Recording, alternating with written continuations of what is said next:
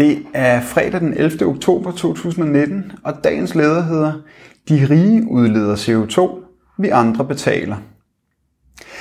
Det er en kendsgerning, at de rigeste mennesker på kloden også er de, som udleder den største mængde CO2. Faktisk viste en rapport fra Oxfam IBIS for 4 år siden, at de rigeste 10% udleder knap 50% af verdens CO2. Samtidig er det helt indiskutabelt, at det først og fremmest er verdens fattige, som betaler den største pris for de klimaforandringer, som er en direkte konsekvens af de riges fest på første klasse. Det er kapitalismen i en nøddeskal. De riges gilde er altid blevet betalt af verdens arbejdende befolkning. I dag er prisen blot akkumuleret i helt uoverskuelig grad. Arbejdende i alle lande har igennem hele kapitalismens historie måtte betale med liv og førlighed for at tilfredsstille sulten efter profit. En sult, som på grund af det kapitalistiske system er umættelig, og nu truer selve menneskehedens overlevelse på længere sigt. Det er kærkomment og nødvendigt, at klimakrisen bliver debatteret mere i dag end nogensinde før. Endnu mere kærkommen og nødvendig er de mange unge ildsjæles aktivisme, som ikke lader sig betrygge af politikeres og virksomhedsejeres store ord om vilje til handling. For skal klimakrisen for alvor afværges, er det brændende nødvendigt at fjerne det alt overskyggende profitmotiv fuldstændigt fra det menneskelige samfund.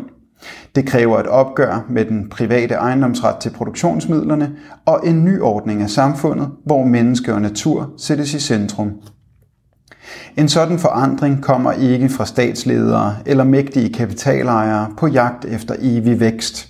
En omstyrtelse af selve det kapitalistiske samfunds grundpille sker ikke i stemmeboksen eller i EU-parlamentet. Kun en folkelig bevægelse med dyb forankring i arbejderklassen kan sikre det endelige opgør med kapitalismen, som i dag mere end nogensinde før er en uomtvistelig nødvendighed for flertallets lykke og overlevelse. Tiden er derfor ikke til splittelse og kævl, til pegen fingeren og udskamning. Tiden har længe været moden for en socialistisk, bæredygtig og solidarisk verden. Nu gælder det om at samle kræfterne og sætte krigsmagerne og profitjægerne fra bestillingen og overtage den jord, som retteligt tilhører alle jordens folk. Du har lyttet til dagens leder fra Arbejderen. Abonner på vores podcast på iTunes eller hvor du ellers hører dine podcasts. Du kan også klikke ind på arbejderen.dk for meget mere journalistisk indhold. Du er også velkommen til at følge Arbejderen på Facebook, Instagram eller Twitter, samt tilmelde dig Arbejderens daglige opdatering på Messenger.